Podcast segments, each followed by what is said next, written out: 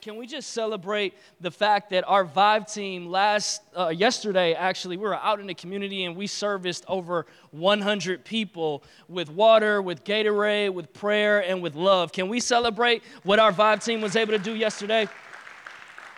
Listen, we are on a mission to show our city that you are loved, that you belong, and you matter. That is our mission. If this is your first time visiting with us today, we just want you to know and we hope you experience some love. We hope you will experience some acceptance and some significance. We want to add those things to your life on today. And I hope that today's message will speak to every person in this building today. Um, I've been praying for you. I've been praying over this day. I've been praying over this message. And I believe that everybody will walk away impacted by the power of God on today. Um, if you guys can turn with me in your Bibles or your smartphone device, or if you don't have any of those, it's cool. We got you covered. We got a big old screen uh, behind me, and it'll have some scripture references um, that you'll be able to read along to. I want to encourage you to take notes today, like really take notes today. Um, I don't want you to just be inspired today. I want you to walk away experiencing some life change and the way that we continue to change our lives and the way that we continue to allow God's word to minister to our hearts is to be able to write it down and be able to go back to it, reflect on it throughout the week. Um, so let's go, if you guys can go with me to Hebrews chapter 12, and I want to look at verse 1. It says, Therefore, since we are surrounded by such a huge crowd of witnesses, to the life of faith, let us strip off every weight that slows us down, especially the sin that so easily trips us up. And let us run with endurance the race that God has set before us. So, church, God has a race set out in front of everybody in this room. I have a race, you have a race. My race may look different than your race, but you've got a race that God has given you a race to run. And heaven's legends are cheering us on. There's a huge crowd of witnesses that is in the grandstands of heaven that are cheering us on every single day. Every time we wake up, you have uh, heaven's legends cheering for you, saying, You can do it, you can make it, you are more than a conqueror, that God's got a plan and He's got a purpose for your life. I believe in you, you are a champion. How many of you guys can, can stand a message like that to be on repeat every time you open up your eyes? Well, you've got heaven's legends cheering you on every single day. I mean, we've got, we've got legends like Abraham, like Isaac, like Jacob, like Moses. We've got heaven's legends cheering for us. And if we'll listen closely, there are lessons that we can learn from their lives every single day. And um, our, our brother Chris did an amazing job covering Moses last week. Can we give Chris another huge round of applause for bringing such a powerful due season word to our church? Um, so today, our legend is Elijah. We're going to learn from the prophet Elijah today. God ordained Elijah to be a, the prophet over the land of Israel about 9th century BC. And he, he took over or took the reins of being the prophet of the nation in a very hostile environment. They had a wicked king. Matter of fact, the king was so wicked the Bible actually records the king as being the most wicked in all of Israel's history. And I think a part of his wickedness had something to do with him, I don't know, marrying a woman named Jezebel. Um, everybody knows you don't marry a woman named Jezebel, right? Like, it, like Jezebel was very wicked. She was very evil. Matter of fact, she may have been even more wicked than her husband, Ahab. And so Ahab was king, and uh, they, they turned the children of Israel's hearts away from God and they began to worship a false God named Baal. And now we insert God's man, Elijah, and Elijah um, began to be a godly representation in the land of Israel. And here's what God told Elijah, Elijah to do He told Elijah to go to King Ahab, this wicked, evil king who hated and despised God, and he told him, Hey, listen, because of your disobedience, because of your idolatry, it is going to be an extreme famine that hits the land. It'll be a drought where nobody would experience rain. You wouldn't even experience a single drop of dew in the grass until I say so. How many of y'all know that Elijah could have got killed right there on the spot for delivering that sort of word? That, that'd be like somebody showing up to America and telling us that a recession is going to hit this country. Not even a recession, a depression, like worse than the one that we experienced early 2000s, right? Like a, a recession is going to hit the land, a depression is going to hit the land, and everybody will be out of work until I say so. That is the type of word that God told Elijah to bring to King Ahab. And smartly, wisely, Ahab flees the, the country after he says this, right? And so God began to, to provide for Elijah in ways that we won't cover today, but God did an amazing job providing for him even in the midst of drought. And I will let you know no matter what, if your job is hiring or letting people go, God knows how to take care of his people even in the middle of a recession or a depression when times are good and times are bad. God knows how to take care of his people. I wish somebody would say amen, hallelujah, and give God a shout of praise because he knows how to take care of his children. So everybody else is suffering, but Elijah is eating good. And in the middle of, of Elijah getting all of his needs taken care of, here's what God began to tell Elijah. God told Elijah, hey, listen, um, I want you to go back to King Ahab, and I want you to tell him that, that I'm going to send the rain that God, the God of Abraham, Isaac, and Jacob, the God that we serve, the God that we follow, I am going to send the rain. My mighty hand is going to send the rain. And, and Elijah obeys the voice of God. And he hunts um, King Arab down or Ahab down, and he goes to him and he tells him, Hey, my God is going to bring the rain. So here's the deal Ahab is an evil guy, and he's like, who is your God? Why should I care about your God? We serve the God Baal. And so Elijah's like, okay, I know who my God is. And there is a, a time where the church needs to stand up and we need to say, hey, I know who my God is. I know who I serve. I know that He's faithful. I know that He's with me. I know that He'll never leave me and He'll never forsake me. And I will do what He has called me to do. Even in the middle of somebody's unbelief, I'm going to stand strong in my faith and I am not going to waver. I am not going to be insecure. I am going to stand on the rock of my salvation, and I'm going to see the salvation of the Lord. So here's Elijah standing there, and he's like, Okay, bring all of your prophets, the prophets of Baal, bring them all. And there were 450 prophets of Baal. It's a lot of prophets. There's only one prophet that God needed in the land of Israel, and his name was Elijah. And he's like, Okay, yeah, bring your whole squad, right?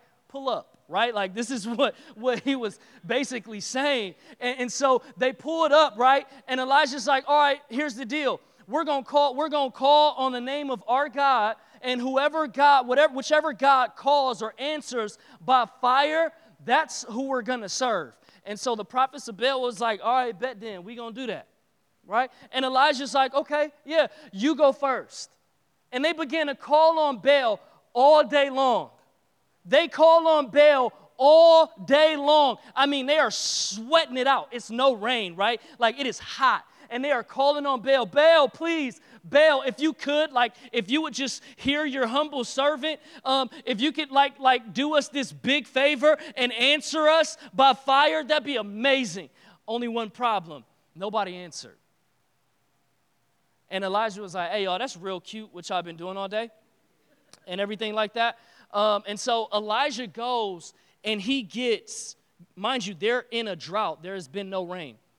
Elijah goes and he gets all the water that he can and he just pours it all out on the altar.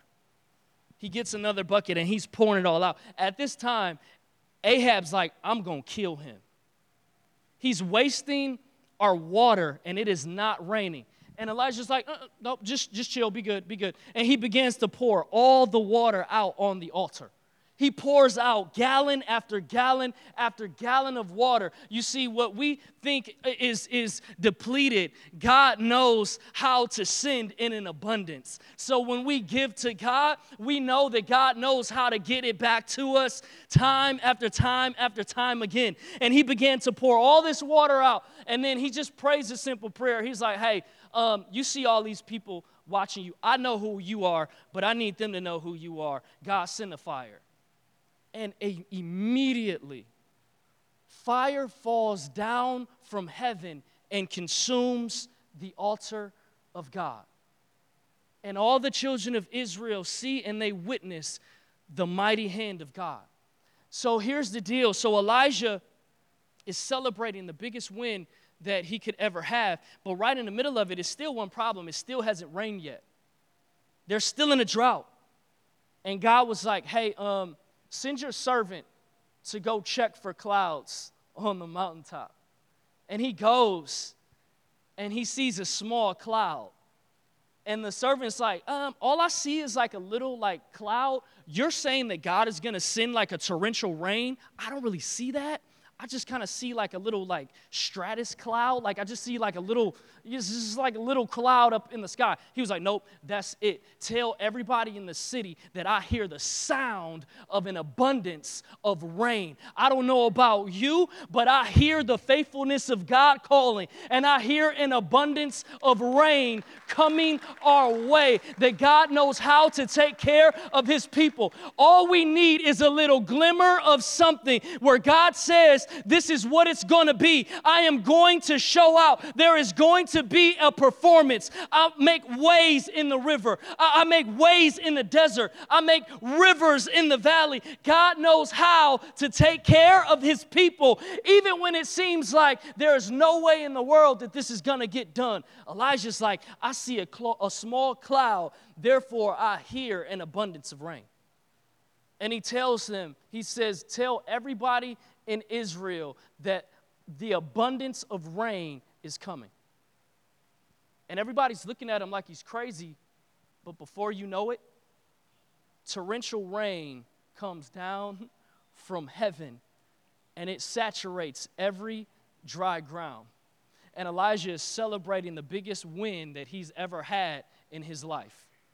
But here's the deal though King Ahab goes, oh, actually, you know what? Before I go there, this is what happened next. So then, single handedly, Elijah goes and he grabs the 450 prophets of Baal single handedly and he slaughters them all. And he slaughters them all. What is he doing? Every representation of your past life that tried to pull you away from God cannot live. Y'all missed an amazing spot to shout and say amen because we all have different areas in our lives that try to pull us away from God. And God is saying, no, it is time for the prophets of your past life to be slaughtered. And Elijah slaughters them all. And then King Ahab goes and he tells his wicked wife everything that Elijah has done. And in the middle of his celebration, Jezebel, King Ahab's wife, sends a message to Elijah. And it says basically this this time tomorrow, I'm going to have you killed. Just like you killed my prophets, I'm going to kill you. Let's see what his response was.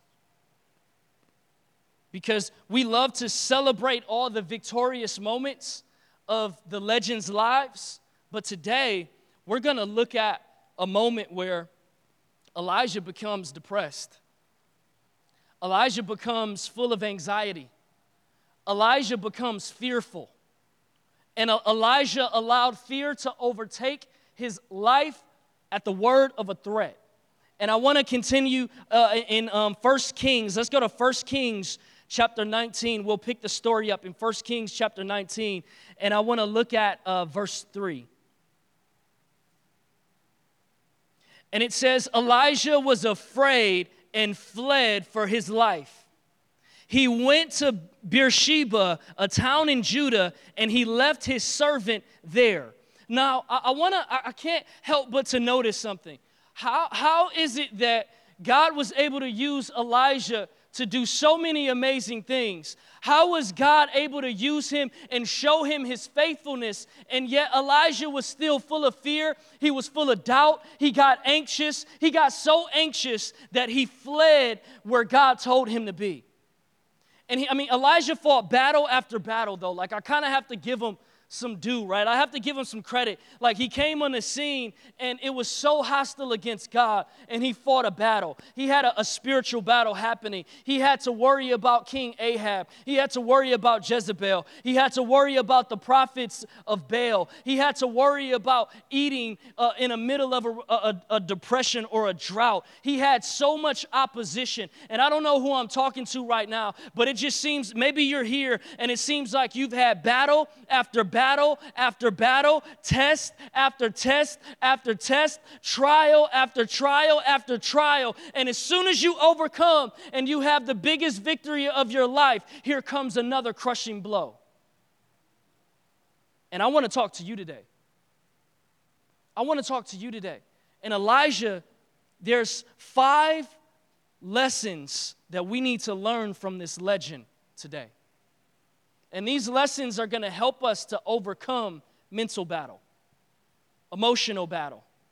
These, these, these lessons are going to help us to overcome depression, and it's going to help us overcome anxiety. I, I, I mean, just I just I just want to, if I can ask you guys, go ahead, close your eyes um, for a second, and, and this is just between you and God. Are there anybody here, if you just by show of hands, is it anyone here that's battling depression, anxiety? Can you wave at me? So listen, this message is for you. And look, if you've never experienced, you guys can open your eyes. If you've never experienced depression, if you've never experienced anxiety before, it is a huge weight. It is a huge obstacle. I have had bouts with it myself. I've overcome a lot of different areas, but even till this day, it is something that I have to make sure that I continue to believe God for so I don't slip back into something that almost took me out years ago. Can I be transparent today? So let's go ahead and talk, church. So, my point, my first point here, the uh, five lessons from a legend. My point number one is rehearse the wins. Rehearse the wins. Listen, God was able to do the miraculous in Elijah's life. God was able to bring the rain. God was able to kill all the prophets of Baal. God was able to uh, um, um, make sure that Elijah had food and drink in the midst of a famine. God was able to show out in Elijah's life, but Elijah failed to remember the winds. You see, remembering the winds gives you the faith that you need to fight the current battle. Remembering the previous wins that God brought into your life is the key to you gaining strength to fight the battles that you face tomorrow.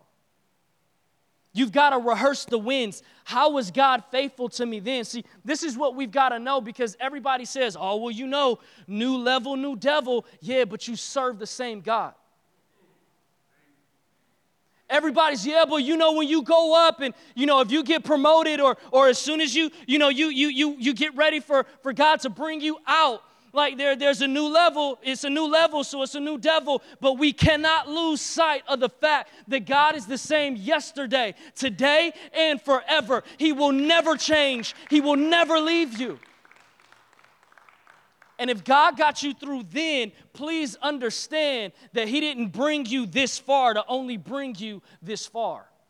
You've got to rehearse the wins. Here's the challenge that I want you guys to walk away with from this point I want everybody to get a thank you book. I mean it. I want everybody in the room, get a thank you book. Get a journal. Get a journal. Name it thank you. Name your journal thank you. And I want every single day of your life, every single day, every day that before you go to sleep at night, I want you to, to, to put yourself in remembrance of how God was good to you that day. And I want you to write it down.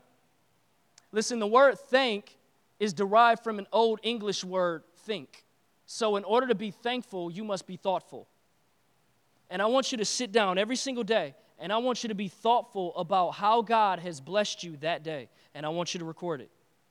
What is this going to do? Because tomorrow you may face a battle. And if you face a battle tomorrow, you'll be able to reflect on what God did for you yesterday. And if you remember, if you will remember what He did for you yesterday, you'll have the strength to fight the battle today. So, this is my charge to you guys because this is something that Elijah lost sight of. We've got to rehearse the wins.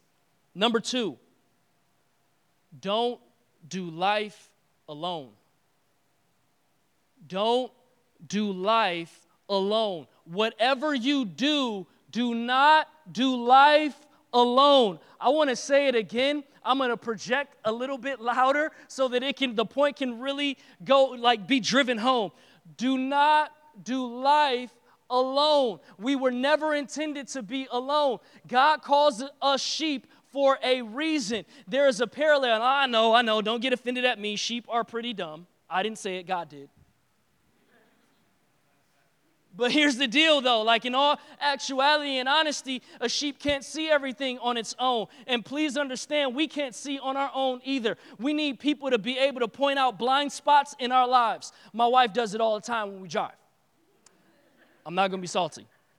I'm gonna keep preaching, right?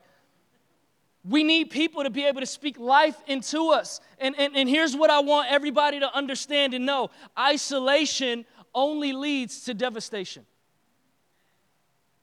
Isolation will only lead to devastation. What happens? You get in your feelings. You don't want anybody to talk to you. You're like, you know what? They won't understand me anyway. And that is the biggest trick of the enemy for you all to think that nobody will be able to relate to the issue that you're going through. But if you would open up and be transparent and be honest, and you'll be able to share with somebody that, that you trust hey, this is my situation. This is what I'm dealing with. I'm hurting. I'm having a problem here. And they'll be able to say, you know what? I am too. I think for years the church has missed this simple phrase, me too. I am too. You see, we have to learn how to relate to one another. We have to learn that, that it's okay to not be okay. And I, I, want, I want you guys to put that down. It's okay to not be okay. You don't have to fool yourself into thinking that you're okay when you're not okay you're facing a test, you're facing a trial, or life is just so heavy. And you're, you're carrying a weight and you're carrying a pressure. And you're thinking to yourself, man, I, I gotta be strong, especially if you wired like me and I got an old school dad. Anybody got an old school dad? where like tears is, is of the devil, right? Like you don't cry, like like you like. But dad, I broke my leg. It's okay. You can walk it off. Put some water and some dirt on it. We'll rub it, you'll be good to go. Stop all that crying. Has anybody ever heard that phrase before? Stop all that crying. Jesus. Right? So, but I think for for so long, and I love my dad, like he's amazing. Um, kind of insane when I was growing up, he's good. Um, but check it out though, like I think that these mentalities have just like stayed in our heads for so long where we kind of like try to convince ourselves I can just kind of get up again and just keep moving. I can keep going. It doesn't matter the weight, I got to keep going. It doesn't matter the fact that I'm bleeding emotionally, I can keep going.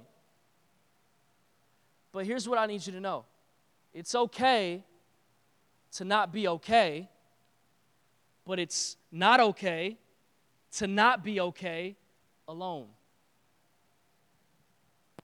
It's okay to not be okay. But it's not okay to be not okay alone. You can't be uh, you cannot be by yourself and you're not okay. Because here's where the devil has the most access into your life. You have isolated yourself from the world, but he's tricked you into thinking that the world has isolated itself against you. And when you get into this state and you're thinking that nobody will understand me, nobody will really know what I'm going through, or I can't share that, that's too embarrassing, or somebody will look down on me. Listen, if somebody looks down on you for the dirt that you're in, that just means that they're delusional about the dirt that they're already in. Don't let nobody judge you because of, of something that you're going through. And don't let that be a reason why you can't be transparent and share, man, I'm, I think I'm depressed. I think I'm, I think, I think I'm, I think I'm dealing with something and I don't, I don't know how to shake it. I, I, don't, I don't know how to, I don't know how to get, I don't know how to get this off of me. It feels like a weight is on me and I don't know how to, I can't, I, I, all I need is, all I want is a release. I, I just, I just, I just want some freedom. I don't know about y'all, but like I felt that weight and sometimes I still feel that weight. And I'll be transparent enough, even as your pastor, to say, I, sometimes I battle with like carrying way too much weight and I wear myself out. Some of y'all looking at me like, well, that's your story, Pastor. I don't know what's wrong with you. That's okay. That's all right. I'm praying for you. I'm going to pray. Don't judge me. Right? All right. So, look. So, it's okay to not be okay, but it's not okay to be not okay alone. Let's look at Hebrews chapter 10, verse 25. It says, and let us not neglect our meeting together as some people do, but encourage one another, especially now that the day of his return is drawing near. Listen, there has been this ideology that I can go to Bedside Baptist on Sundays and I'll be okay. I'll be able to look at Steven Furtick online and I will be completely good. And I love Pastor Steven Furtick one of the best preachers, in my opinion, on the globe. I'll be able to listen to Bishop Jakes. I'll be able to look at Mike Todd. I'll be able to look at these people that, that have so much uh, uh, wisdom behind their communication, and I'll be okay. But the reality is, you cannot form community in your bed. You cannot form community by just listening to communicators. Listening to communicators is not a substitute for quality community. You need community. So when you're hurting, you need to get to church. When you feel depressed, you need to get to church. When you feel down, you need to be in church. When you feel discouragement, you need to be in church. You may say, Well, Pastor, I can get a good word and I can get a good pick me up. Yeah, but by Tuesday, you'll be discouraged again because you're not doing life with the people that God has called you into community with. You need to be in community. You've got to be in community. You cannot do life alone. You need people that'll be able to speak into your life. When you come to a Vive City Church, you're going to have people that pray for you. You're going to have people that walk through life with you. You're going to have people who will encourage you. You'll have people who will call you and check on you. You'll have people that you can do life with. You cannot do life alone we food ourselves into thinking that like we have we're creatures of isolation but as soon as we're in isolation i guarantee you it will lead to your devastation. Every single time. Every single time. So here's the deal. Because elijah lost sight of this. Elijah said you know i'm under attack so i've got to run. I'm under attack and I've got to flee. And the scripture says that he, um, the scripture says in verse, what is it? Verse 3, at the end of verse 3, says that Elijah left, or he left his servant behind. So Elijah left the person that was meant to serve what he was going through. How many times do we leave the person that we love in the dark about how we're feeling? Come on, church. How many times do we leave the person that God has called to serve us in the dark? We're there physically, but emotionally, we gone. Because we're we feel like we're under attack and we leave emotionally. We leave emotionally. We check out. We check out and we deal with these fears that, man, because because I've experienced loss in the past or somebody left out on me in the past that, like, maybe I can't trust this person now, and we leave emotionally. We're out. We leave emotionally. But I believe that if Elijah could get a word to us today, he'd say, Do not do what I did because it led to my demise. Don't do what I did because it led to my demise. Keep your servant around you. Keep your husband around you. Keep your wife around you. Keep your friend around you. Do not isolate yourself from the people that God has called to lift you out of the dirt that you keep laying in. It's the biggest trick of the enemy is isolation. Number three, hey, this is a big one. And I, I want everybody to lean in on number three. This is a big one. So, number three is God created your mind, but you control your thoughts. God created your mind, but you control your thoughts. See, we, we kind of miss this, especially like our generation. We're so distracted. Can I get an amen on like just our like ADD tendencies? Like, like we are so distracted. Like, oh look, shiny. I'm gonna look over here now. Like every time my phone buzzes, every time I get a notification, every time I hear the little ching, the like like the iPhone ching, like I'm looking like, oh message. I have uh, uh, man, I completely forgot what I was doing before. We're so distracted. And, and here's the deal: we're so distracted that we're defenseless, we're not defending against the thoughts that the enemy begins to plant in our head. And now we can't tell whether or not the thought came from God, came from us, or the enemy because we have no safeguard on what's coming into our minds. God, God created your mind, but He expects you to control your thoughts. And we keep thinking that, like, man, like, I keep thinking about this, so obviously I'm supposed to do this. I, I, I keep getting this thought, so like obviously, like there's truth to this thought. I want to say this you are not your thoughts. That should have set somebody free right there. You are not your thoughts. Listen, when I was coming up and I was young, um, I, when I was in high school, I had all sorts of like, the, like I battled with depression, I, I battled with uh, anxiety, and I, I, um, I remember getting to a place where like I was contemplating like ending my life. And for the longest, I thought that those thoughts defined who I was. But in all actuality, the enemy was putting suggestions into my mind to see if I would accept his threat. Elijah received a threat. Jezebel said, About this time tomorrow. And I need you guys to know that anxiety is rooted in a fear of tomorrow. Anxiety has its roots in what if? What if this happens? Understand this the way that fear and anxiety operate, it gets you to believe in something that isn't, hasn't even materialized. But I love God because He gives us something to counteract every punch that the enemy tries to throw at us. One of my favorite boxers of all time was Floyd Mayweather. Jerking person in the ring, amazing, right? Can we all agree? Like any boxing fan, like he's a jerk. Like I would not be friends with you at all. Like hate your guts. Um, but in the ring, like amazing. But he was so amazing that what made him so amazing is because he always knew how to counter. Floyd Mayweather is not like the most powerful puncher at all. Like, I think, I don't know, has he ever had a knockout? Maybe one out of all the fights that he's won. He's won over like 50 fights.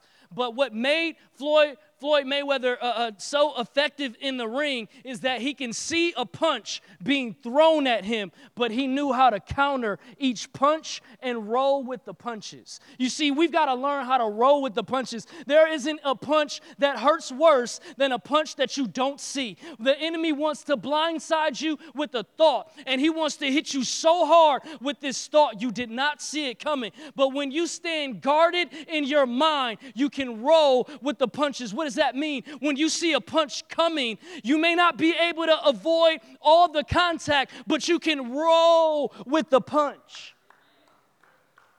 You can roll with the punch.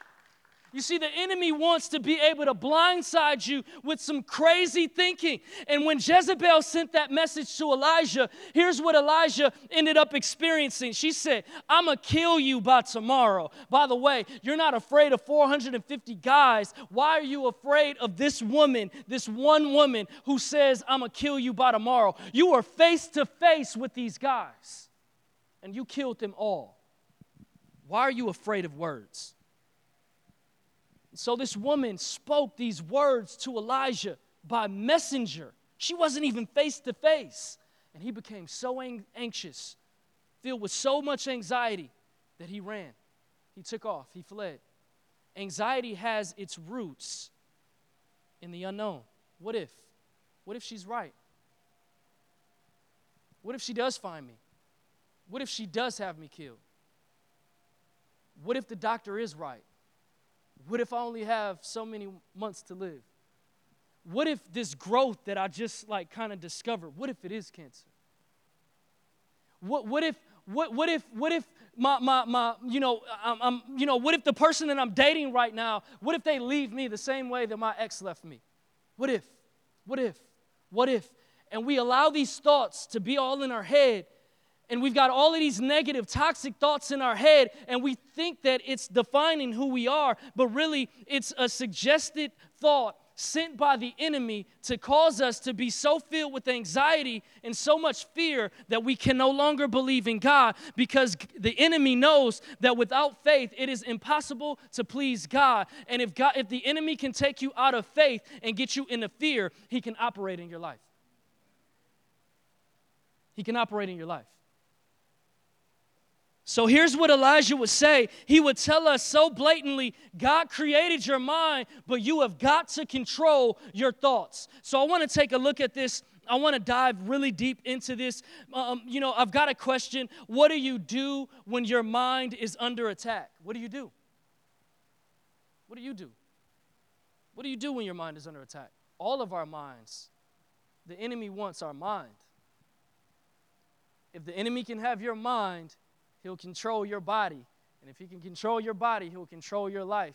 And the thief comes to steal, to kill, and to destroy. His end game is to take you out. That's his end game. But he starts with attacking your mind. This is how he operates. So, what do you do when you're under attack?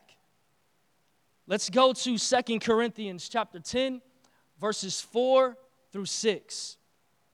It says, For the weapons of our warfare are not carnal, but mighty through God to the pulling down of strongholds, casting down imaginations and every high thing that exalts itself against the knowledge of God, and bringing into captivity every thought to the obedience of Christ and having a readiness to revenge all disobedience when your obedience is fulfilled. Here's what you need to know the weapons that are formed against you are not carnal. Carnal means natural.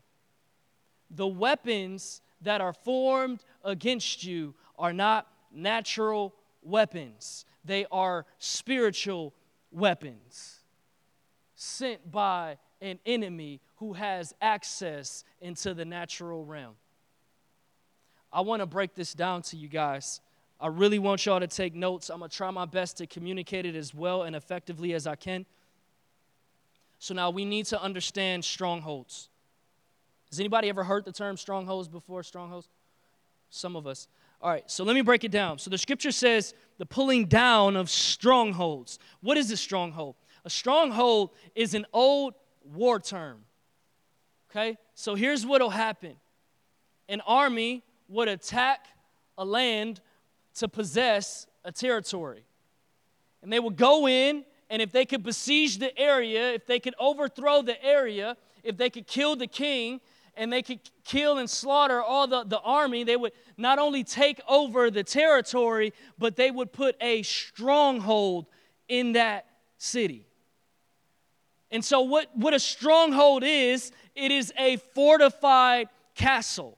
The, the, the, the attacker or the, the, the army would come into this foreign land and they would overturn it, they would overthrow it. They would overthrow its leadership. And what they would do is they would make it a strong city. And, and you think about a castle, and they would put this castle up on a high pile of rocks so that it cannot easily be penetrated. And this is how the enemy wants to attack our thoughts and our minds. Here's what the enemy desires to do he plants a thought into our heads. And this thought is usually driven by some sort of fear fear of relationship trouble, fear of health, fear of death, um, fear of losing your job, fear of not having enough, some sort of fear the enemy tries to plant into your head. And then if you'll accept it, you don't have to accept the thought, but if you will accept it, here's what happens. He then puts a stronghold around the thought that he places in your head. And then he wants to build up that thought so high that it elevates itself against the knowledge of God. So you'll believe the thought more than you believe God. And then here's what will happen once the stronghold is established, you'll wonder why the thought won't leave you. And it becomes an impenetrable thought where nothing can penetrate through this terrible thought that you have. You can't seem to shake it. Here's what here's what i know. You, you know you'll you'll try self some self-help books but the self-help book can't penetrate it. You'll go to counseling but the counseling can't penetrate it. You'll try cbd oil and the cbd oil can't penetrate it. You'll try alcohol and the alcohol can't penetrate it. You'll try smoking vapes. You'll try vaping whatever you can do and it will not penetrate it. Why? Because it is it is mighty through god not mighty through a, a, a counseling session. It's not mighty through a, a therapy. It's not mighty through uh, um, a self help book. It's not mighty through Dr. Oz. It's not mighty through Dr. Phil. It's not mighty through the OWN network. It's not mighty through a self help book. It is mighty through the power of God and God only.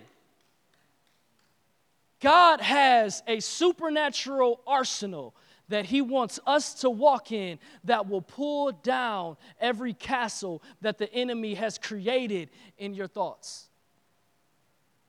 Nothing else will penetrate it. And y'all know I'm preaching good. We'll go to counseling, we'll take antidepressants, we'll do all these things, and yet the stronghold still remains, doesn't it? Because it's spiritual. You're trying to use natural weapons to address a spiritual ambush. We have been ambushed spiritually, and we have not learned how to fight. But today, today, we're going to do something about it. So, so that the enemy operates the same way as this army would when they're trying to take over a land and take over a territory. And if Elijah could get a message to us, he would say, It's time to number four, pull it down. It's time to pull it down. It's time to pull it down. Verse 4 again, the weapons of our warfare are not carnal, but mighty through God to the pulling down of strongholds. And I'll, I will tell you, and I'm going to tell you this with all the boldness and sincerity in my heart depression is a stronghold. Anxiety is a stronghold. I, I've got to kind of frame the question so, like, Jesus is the Prince of Peace. So, if we're following the Prince of Peace, why are we lacking so much mentally? Jesus is the Prince of Peace.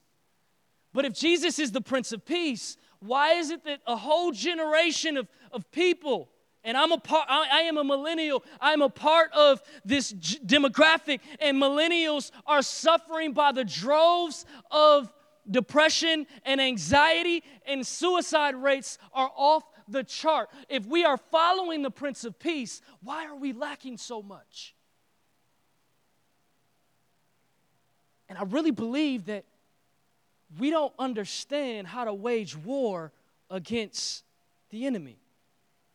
If you won't embrace, and there's a, there's a whole movement that says, yeah, yeah, I believe in God, but you know, that whole hell thing, and like the devil and like demons and all that.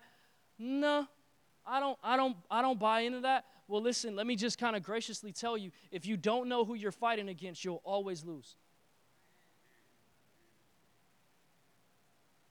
If you don't know who you're fighting against, you will always lose.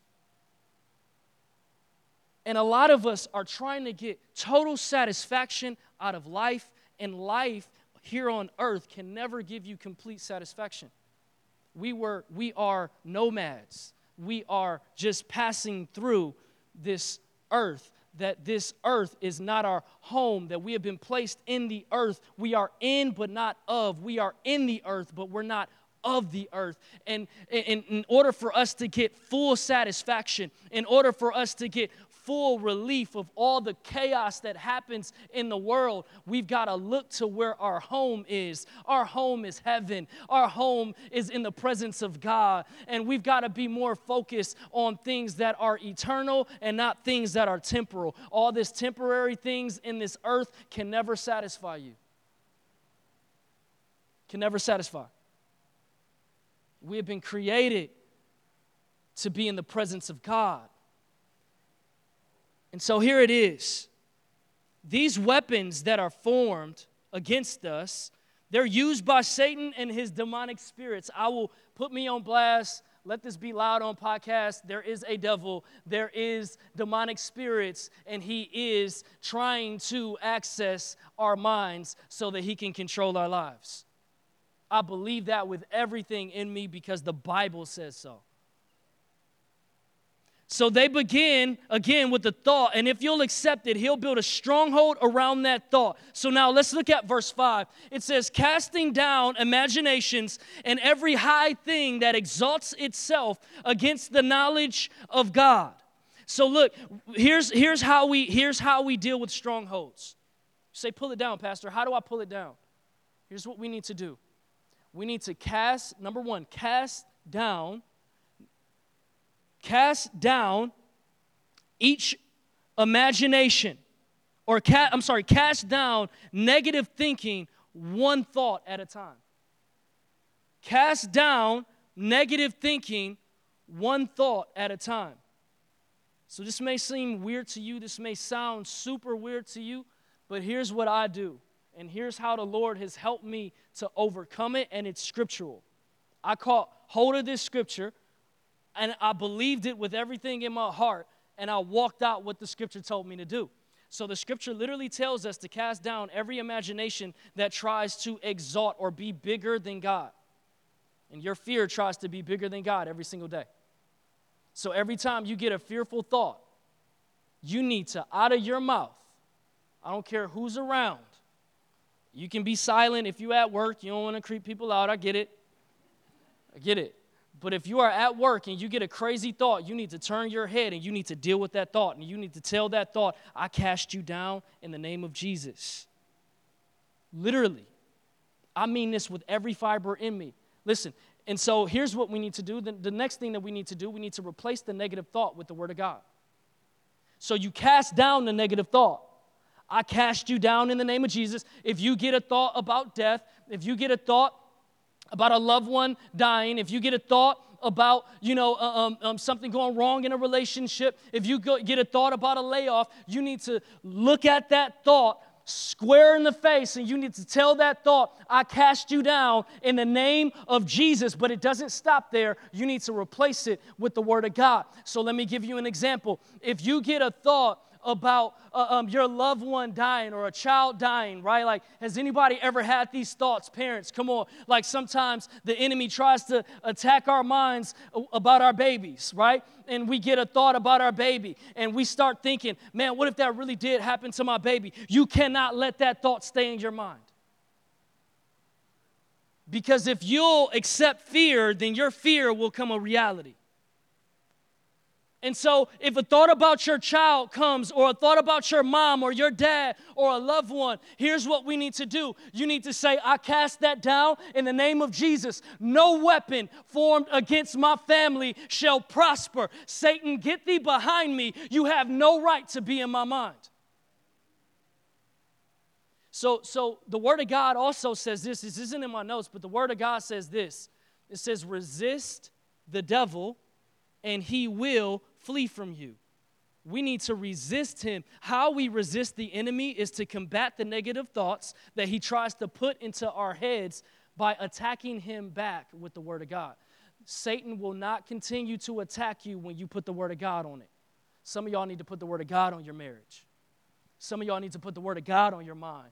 You need to put the word of God on your family. You need to put the word of God all over you before you walk out the house. The enemy tries to tell you, hey, you saw that news report where all of those people just died in a, in a plane crash, or this is going to happen to you, or a terrible storm is going to come, just like you saw on the news, and you're going to fall prey to it. You're going to fall victim to it. You're going to die. You need to, out of your mouth, I cast that down in the name of Jesus. A thousand may fall at my side, and 10,000 may fall at my right hand but it will not come near me.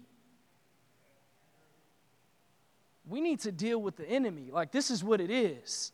Like, we've got to put, we've got to cast down imaginations that rises up and tries to be bigger than God in our lives. And we need to cast it down, and then we need to replace it with what the Word of God says. We have to live this way. You can't be the one, and, and you know, like you get a, a lustful thought and you're like, oh man, get out, get out. That thought ain't going nowhere. you can hit your head all you want to. Like you still had a thought and you didn't hit yourself in the head.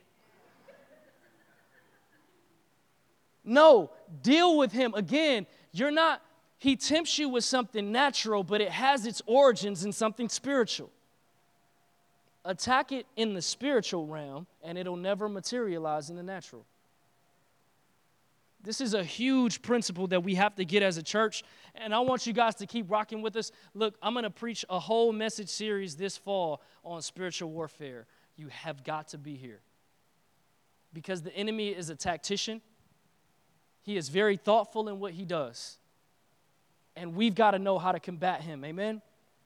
So we've got to cast them down. And after we've cast them down, cast the thoughts down, and we've replaced those negative thoughts with what the Bible says. Now, number five, it's time to get up. It's time to get up.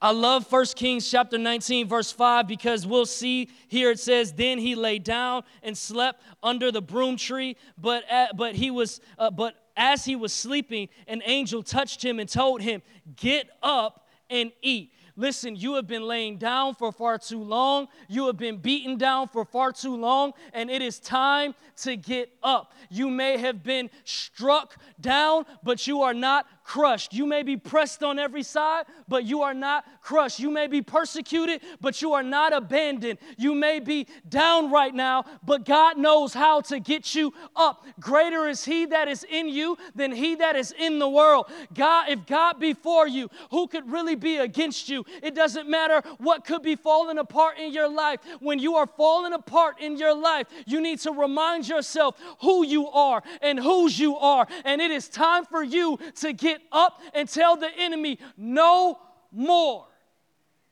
I'm not taking it anymore. And here's it. Here's what we need to understand and know as well too.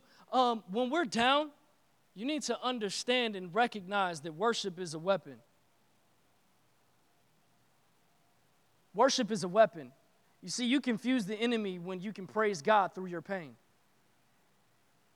if you can praise God in your pain, God knows every time you praise God, it always it's always it always precedes his presence. So if you can praise, if you can praise, you can access his presence. And when you access his presence, God brings you peace. The enemy wants you distracted so that you can stay out of the presence, and if you're not in the presence, you can't experience peace.